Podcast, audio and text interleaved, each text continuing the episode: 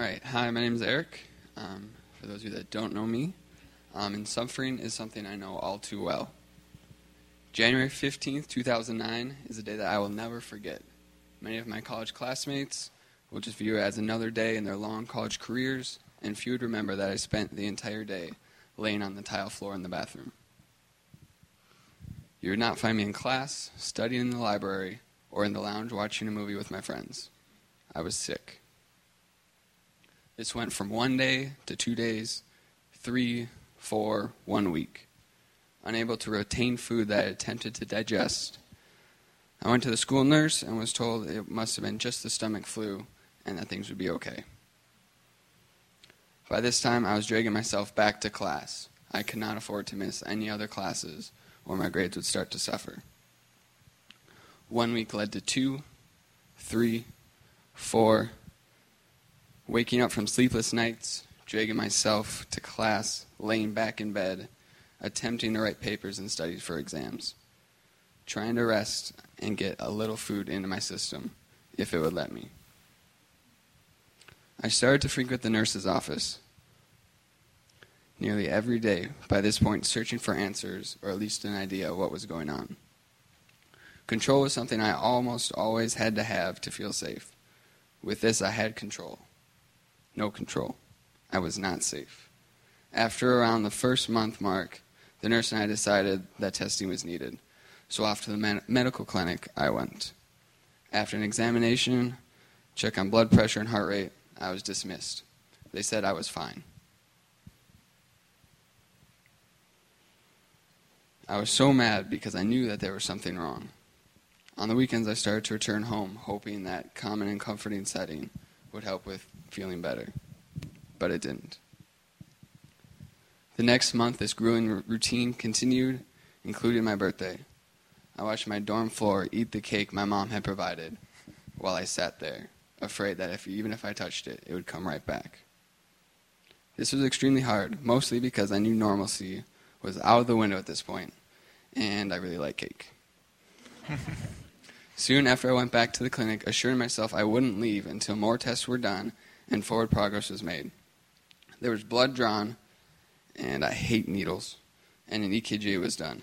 The EKG came back normal, and about a week later, the blood work was negative as well. I was fed up. I wanted answers. I wanted to know why I couldn't eat, couldn't sleep. If I wasn't dragging myself to class, I was either in bed or back on that tile floor. I was frustrated and mad and at my breaking point. I didn't know why this was happening, what was causing it, how it could be fixed, or what God was thinking. Doubts grew toward modern medicine and towards God. I searched Scripture for answers and stumbled upon Psalm 69 1 through 3. Save me, O God, for the waters come up to my neck. I sink in deep mire, and there is no foothold.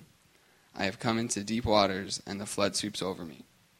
I am weary with my crying out. My throat is parched. My eyes grow dim, waiting for my God. Where was my God? I had lost 14 pounds. I was mentally and emotionally preparing for my funeral.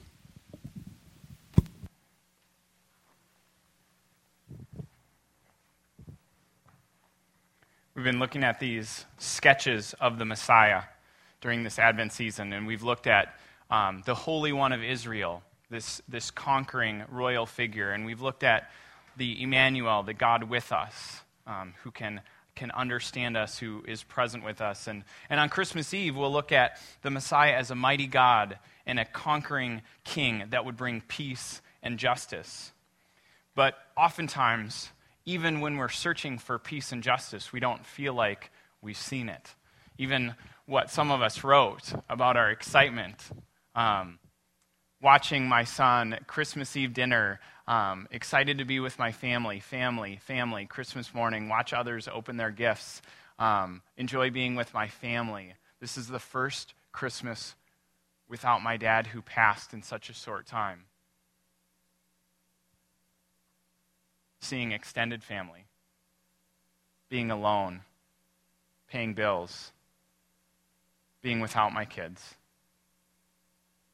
The Christmas traditions changing. Sadness in my family, money, my mom is not here, wrapping gifts, changing traditions.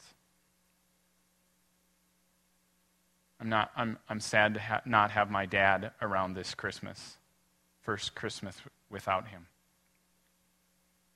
Overscheduling, overspending, family. And all of a sudden, we see that this holiday is not just excitement. And, and in those moments, even when we hear Eric's story, Eric starting to doubt God and crying out to God. And, and Eric wasn't sitting on the bathroom floor because he was doing what a lot of college students do on a Friday night or a Saturday night. He was following God, he was obeying God, and yet he was suffering. And maybe you come into this Christmas season and you have just this little bit of doubt. Like, why, God, if you're so just, why do you allow so much injustice to happen? But really, to find that answer, we've got to turn and look at the prophets, specifically this prophet that we've studied for a couple weeks, Isaiah. And so, if you have your Bible, it's kind of in the middle. It's a really big book. And in, in the middle of Isaiah, from Isaiah 40 to Isaiah 55, we get this, this new picture of the Messiah. And it's this picture of the people of God in exile. And so when I talk about in exile, I'm talking about banishment, kicking someone out of their home country. I actually didn't make this up. I might be stretching it a little, but not really. This morning, my son went into my daughter's rooms, and they're like, You are expelled. You're banished from our room. You can't come in anymore. And, and Luke's like, Dad, what does banishment mean? and I'm like, Actually, it means exile. We're going to talk about it this morning. And he's like, Oh. Um, he wasn't that excited about it. But if you've gotten in a fight in, in college, if you've gotten a, in a fight with your roommate, all of a sudden it can feel like exile. And um, if you have had doubts in your vocation, um, whether that be school or whether that be work, like, do I really want to do this with my life? Um, you can feel like you're in exile. If you've gone through a divorce, it can feel like exile even if you're at odds with someone you care about, really life can feel like exile. And for God's people, the Jews, they were literally in exile. Like Assyria had come in and wiped out the northern kingdom, and they were scattered, and they, Assyria, this country, repopulated the area with new people, other ethnic groups. And so Israel as a nation and Israel as an ethnic, ethnic group ceased to exist. So they were, they were scattered and crushed and and basically wiped out. And then soon after, Babylon came and wiped out the next country, and then Babylon came in and wiped out this, the, the nation of Judah, God's remaining people, and crushed them, destroyed their temple, destroyed their hometown. And, and the people of God are sitting there wondering okay, wait, wait, wait. If, if, if Yahweh, if the one true God, the God that we follow, like if he's so good and so righteous, then, then why are we in exile? And over and over, that's the question that this, uh, this prophet Isaiah is trying to answer from chapters 40 to 55. And, and maybe you've asked yourself in a manner of speaking, maybe you've kind of asked that question before. Um, God, if you're, so, if you're so good and you're so righteous, then, then why, why am I in exile?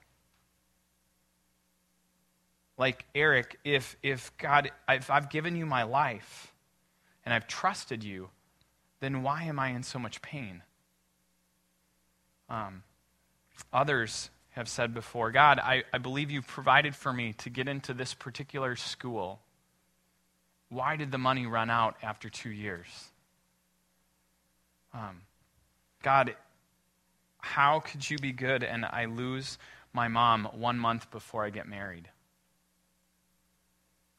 God, we've we made our vows. You were our witness that we were going to honor you in our marriage. So why do we feel like strangers? God, I, have I've given you my life. I've trusted you with my friendships. Why do I feel completely alone? It's, it's exile. And I, I don't think it's too far off to go all the way back to the beginning of the story to answer this question. And, and regardless of creation or evolution or any of the science, if you just read the story in Genesis for what it is, these two people that get the names Adam and Eve, they they're in this garden, this place where it's all good. And all of a sudden, they are banished, they're exiled, they're expelled from the garden. And they might be thinking, God, why? Why did we have to leave this place? And, and if we know the story, then, then we know they're banished because they disobeyed God. They, they were kicked out because they sinned. They did the one thing that they weren't supposed to do. God had said, This is all good. If the, if the Bible was, was acts of a play, okay? Um, act one would be creation. And God creates, and it's all good. And He says, Here's, here's the place I'm going to have. I'm going to provide for you. You're going to be in in relationship with me. You can talk to me. It says in the story that God walked with them in the garden. They got to talk to him at every moment. It says that, that the man and the woman, these creatures, they, they had nothing between them. It says, in a manner of speaking, they were naked and they felt no shame. So they had oneness with each other and oneness with God, and it was great. And he said, Oh, this one thing, like, don't eat from this one tree because you only know good and then you'll know evil. And they, they did that. And so Act Two is this is called the fall, or it's it's called um, sin. It's called where brokenness enters the story. And if you think about, if you read the story in, in Genesis 2 and 3, now oneness has been destroyed. So now the people are broken with themselves. They feel self conscious. They try to cover themselves up with leaves. Um, they have a broken relationship with God. They go and hide from God. They have a broken relationship with each other. They start to control and rule over each other. And then they have a broken relationship with creation. So God says, you know, you're going to work the ground and it's not going to produce anything but weeds. And so everything's kind of fallen apart. And in, in one sense, to really understand why God would allow injustice in, in his world, um, goes back to this question of suffering, which goes all the way back to the first story in Genesis 3. And that brings us to this third act. So if we got one act, creation, we got second act, sin or fall, or however you want to say that. And then the third act is this restoration or redemption that starts in Genesis 12 and goes all the way to Revelation 20. And so if you have a Bible, just go ahead and go to the front because the first book is Genesis. And then go ahead and go to the back, because the last book is Revelation. And you just flip a couple chapters in for the end, and 12 chapters over, and you come up with like 94.7% of the Bible, all statistics, 87% of statistics are made up on the spot, um, approximately. That much, like almost the entire Bible, is this story of redemption. It's this story of God trying to bring his people back to himself, try to heal this brokenness, try to heal like all those places that we see over there that are blue and green and pink, all the non-yellow are are where God is trying to fix that. And then and then the fourth act, the last part is this new creation where heaven and earth will be will be back under God that it will rain, that everything will be great. But, but if we look at, and if we just skip to Act 4, okay, if we just go, oh, it's broken, so then I need to trust God, and I know that has something to do with Jesus, and then we're good. Then we miss, like I said, 94.7% of the scripture. And it's this story about God using a people to bring that restoration back together. And so, what happens when we skip that is we think then suffering is just about me, my problems, my pain, and, and we're cutting out that story of, of this community. Because God went to the story and he, he went to this person, sorry, Abraham. And he said, Abraham, you're going to be this people. And, and you're, I'm going to bless you. Uh, I think it's on the screen, but Sorry, that was my fault. In Genesis 12, it's, God is speaking to this guy, Abraham, and he says, I'm going to make you a great nation. I'm going to make you a community, if you will. And I will bless you and make you famous. And you will be a blessing to others. So it wasn't just something for, for Abraham to hoard, it was something for Abraham to share. And I will bless those who bless you. I will curse those who curse you. I will treat those with contempt, and all the families of earth will be blessed through you. So God is saying in this Act 3, in this redemption story, God is saying, I'm not just going to fix it. I'm not just going to just flip a switch. I'm not just going to make it right like that. I'm going to use these people to fix the situation. Now, think about that because if we really look at this, this is where we find the answer to suffering. This is where we find the answer to how can a just God allow an unjust world? This is a big question. This is a lot of reason that people have a hard time understanding what we would call the Christian faith. It's pretty huge. And yet, it goes to this place right here, is where it starts. Where it's more than just me and my problems and my pain, but instead it's God making this promise or this covenant with a person that would become a community to, to restore what was started, which was these humans will be my image bearers. In the likeness of God, He created them, male and female, He created them. They will be my image bearers, and they will rule wisely over my creation. That's what He started with. That was His intention. That is still His goal. The only problem is that, that His image bearers, even the people that He chose, Abraham being the first, were part of the problem. If you read the story in Genesis, God says, Abraham, I'm going to bless you. The nations are going to be awesome. Like, they'll be blessed through you. And he's like, yes. And then just a few verses later, the story goes, and they, there's a famine. He goes to Egypt, and is this your wife? Oh, no, no, no. That's not my wife. She's my sister. Like, I, you know, he just starts lying. And, and then his grandson, Jacob, he deceives his brother for the birthright. And so now the, the promised person is a deceiver. And then a few stories later, we get this guy named Moses. And Moses, I'm going to bring you to lead the people out of Egypt. And Moses murders someone and then runs away from it. And then a much longer story after that, King David, the, the, the, number one king, the man after God's own heart, he definitely loves God. He just loves other people's wives too. And so uh, I thought about that for a long time. Uh,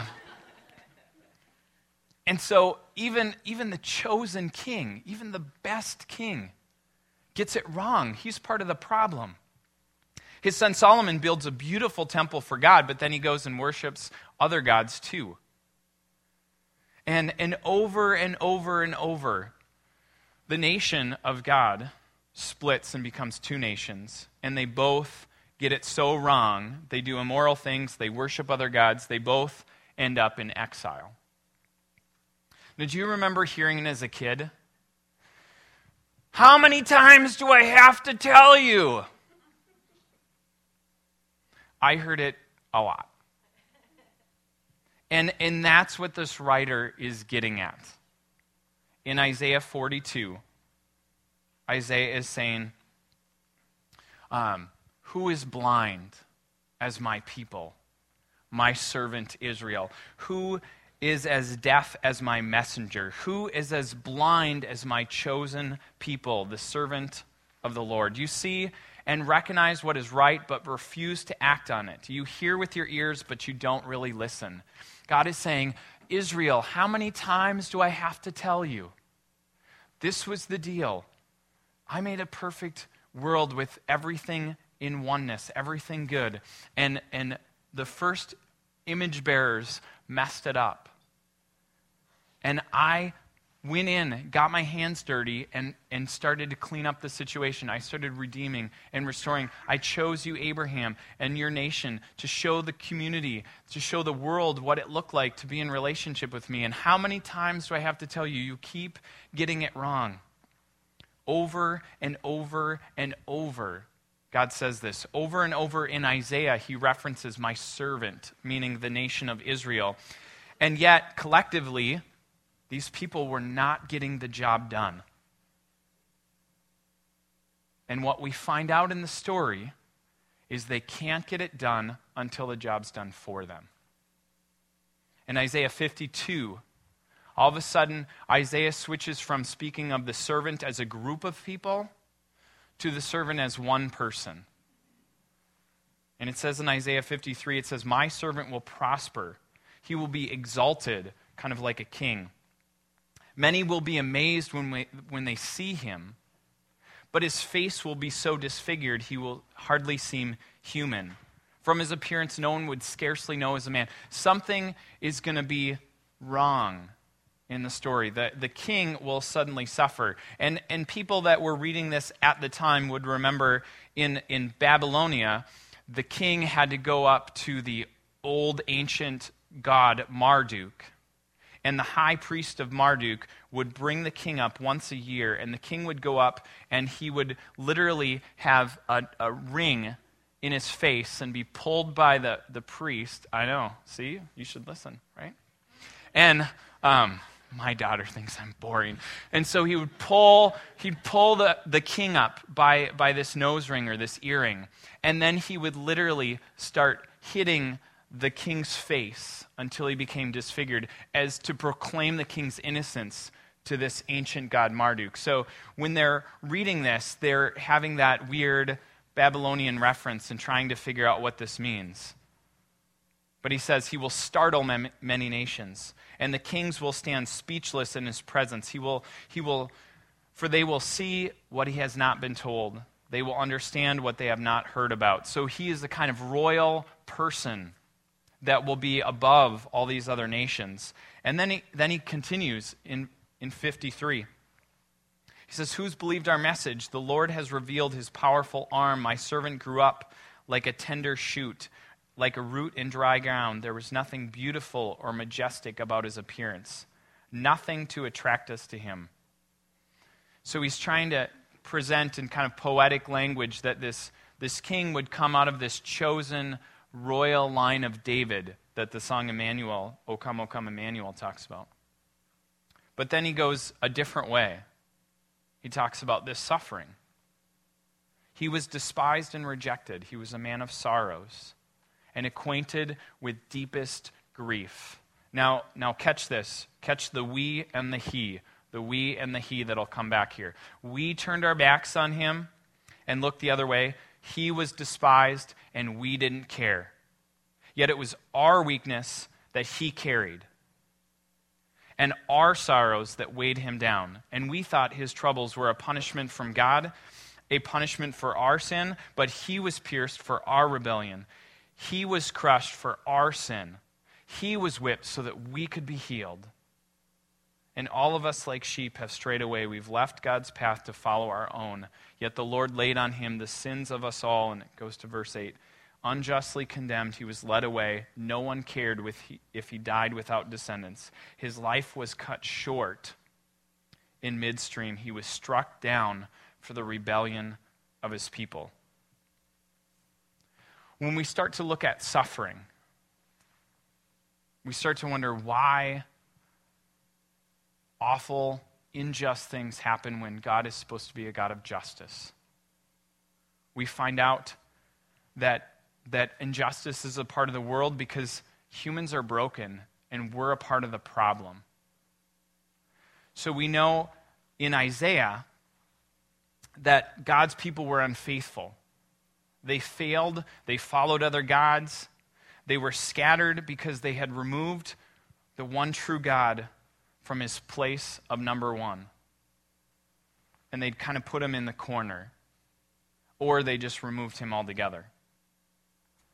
The nation of Israel forgot that, that their purpose was to show the other nations what a relationship with God looked like. And they, they forgot about that. And so, if we fast forward into our lives, is it all that different? Don't some of us struggle with being broken? Don't some of us try to hide stuff? It, how many of us have gone to a party? Rhetorical question, unless you want to participate. But how many of us have gone to a holiday party and we've had to put on the mask that everything's okay? Because inside there's something that's still broken. And then someone walks up to us who's also put the mask on. Oh, hi, how are you? Oh, I'm great. I'm great. Oh, me too. You excited for the holidays? Oh, yeah.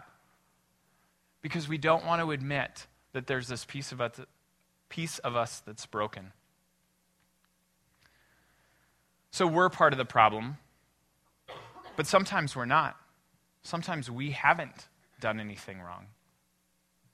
Sometimes we're not the one who is in grave sin, as some people like to call it. But we find out the second reason that suffering happens in this injustice happens in this just world is because suffering, and I want to get this right suffering is the price of redemption. Suffering is the price of salvation. Israel, remember I said they failed, they couldn't do it over and over? How many times do I have to tell you? God was righteous. God wanted his, his chosen people to be righteous, and they couldn't get it right. And so, since God was holy, and this is where I think we miss it, we think justice just means like right and wrong, the scales need to equal out. Um, they call it the yin and the yang in the Eastern world.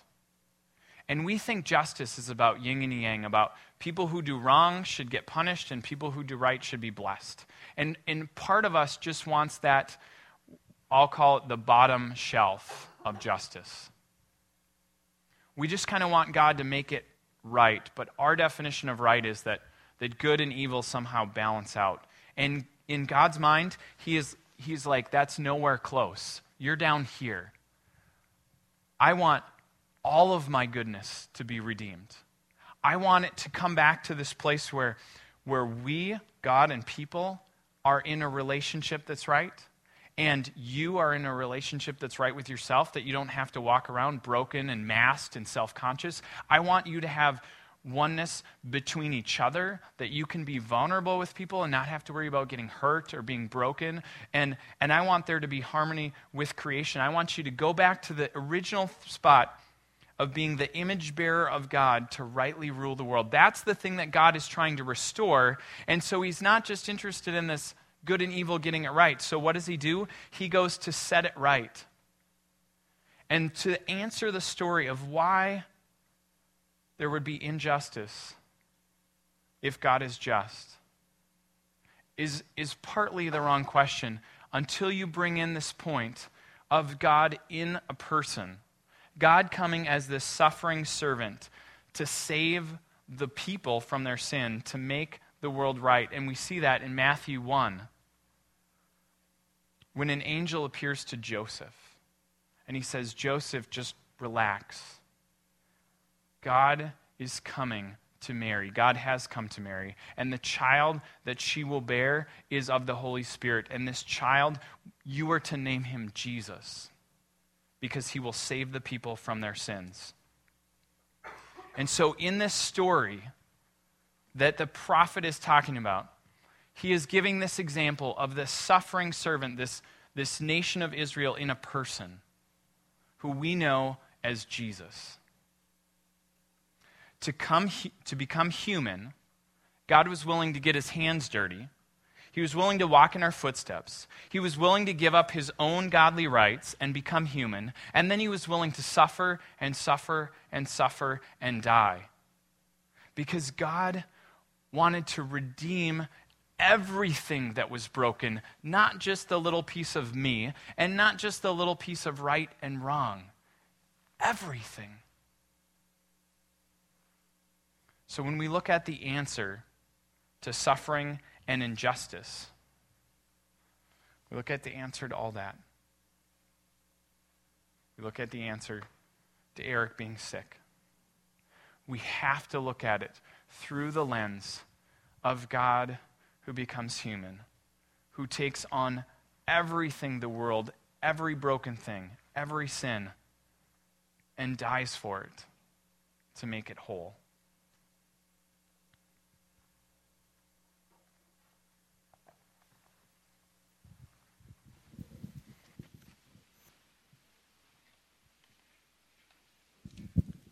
Thankfully, my story does not end where I left off. I had doubted what God was doing, but He brought, brought me back into His understanding. At school, there was a week long call for 24 hour prayer coverage for the school, community, nation, and the world. Even though I was still deeply questioning God and searching for answers, I signed up for a late night time slot, nor that I most likely would still be awake.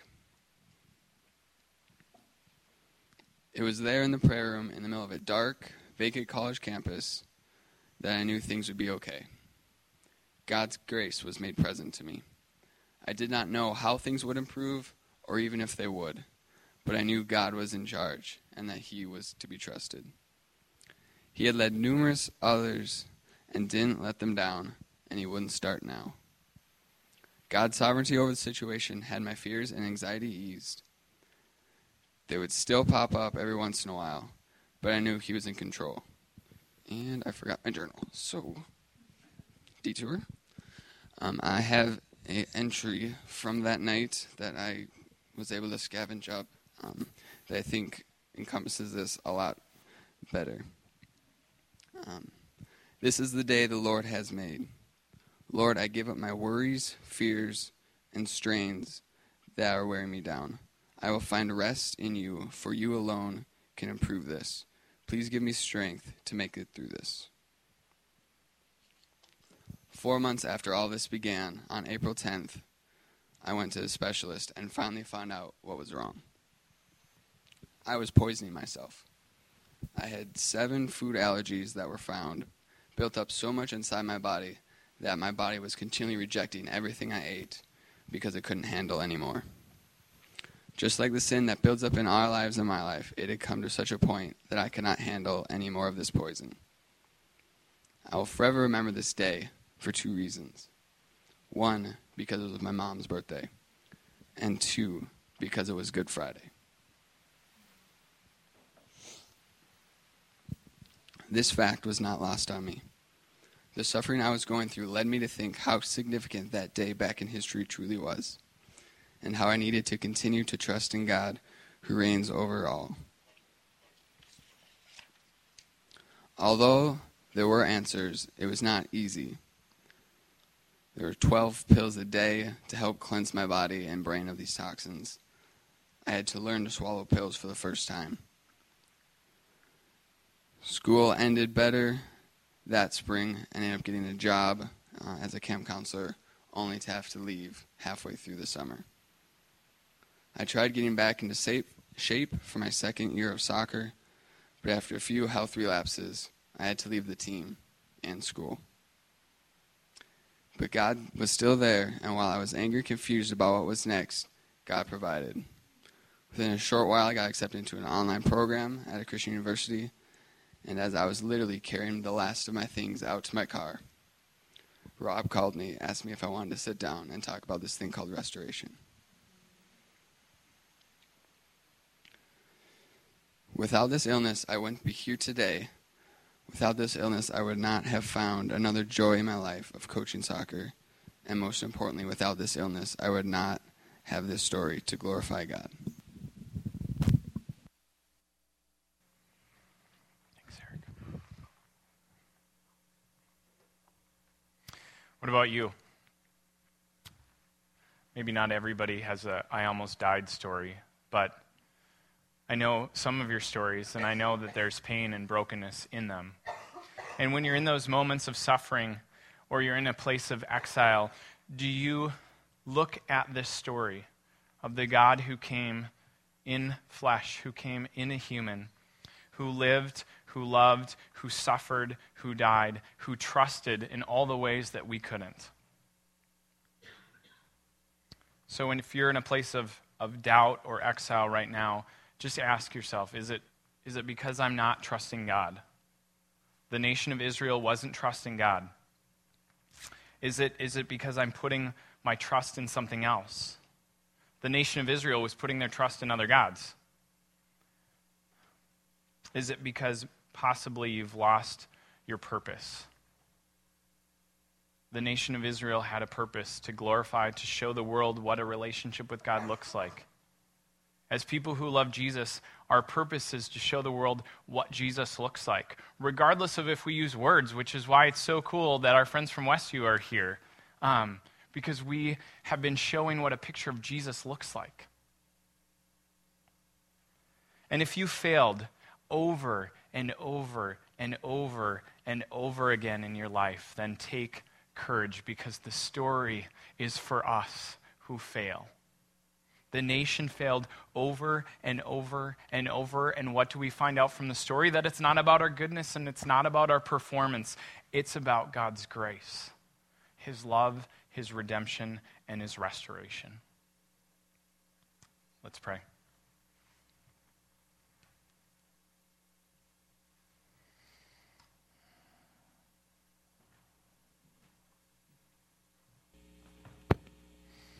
God, in these moments where we we look up and see just as many things that we're excited about as things that we're nervous or scared or sad about, we we just acknowledge that you are here. We acknowledge those verses that that Eric shared even when trouble is up to our neck and we think we're going to drown in it, that you're present. Even when we doubt and wonder why injustice still is in the world, even after you've come, Jesus, we, we look to you and we say, the story's not over yet. God, some of us are in a place where we are doubting, we're not trusting. Some of us are in a place where we are, we might not literally have an idol carved out of wood, but we are putting our hope, our worth, maybe even our worship, into something that is not you. And so, God, at this time, we just pause to say whatever we need to say to you.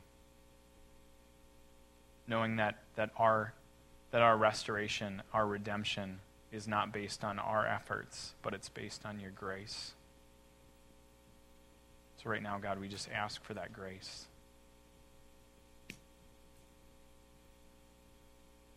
In just a few days before Christmas, God, we look to the person of Jesus, the true Emmanuel,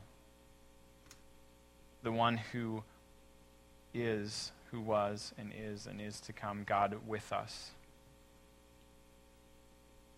And we say, Jesus, restore me, redeem me. Thank you that it's not about if I get it right or not. But it's what you did and what you gave. Help me to trust and obey. God, help me this Christmas to show the world that I come in contact with what you are truly like, what it means to be right with you and one with you and with others and with the world. We thank you for your love. We thank you for the story. We thank you for the truth that you came to die for us. And that's what we celebrate this Christmas. Amen.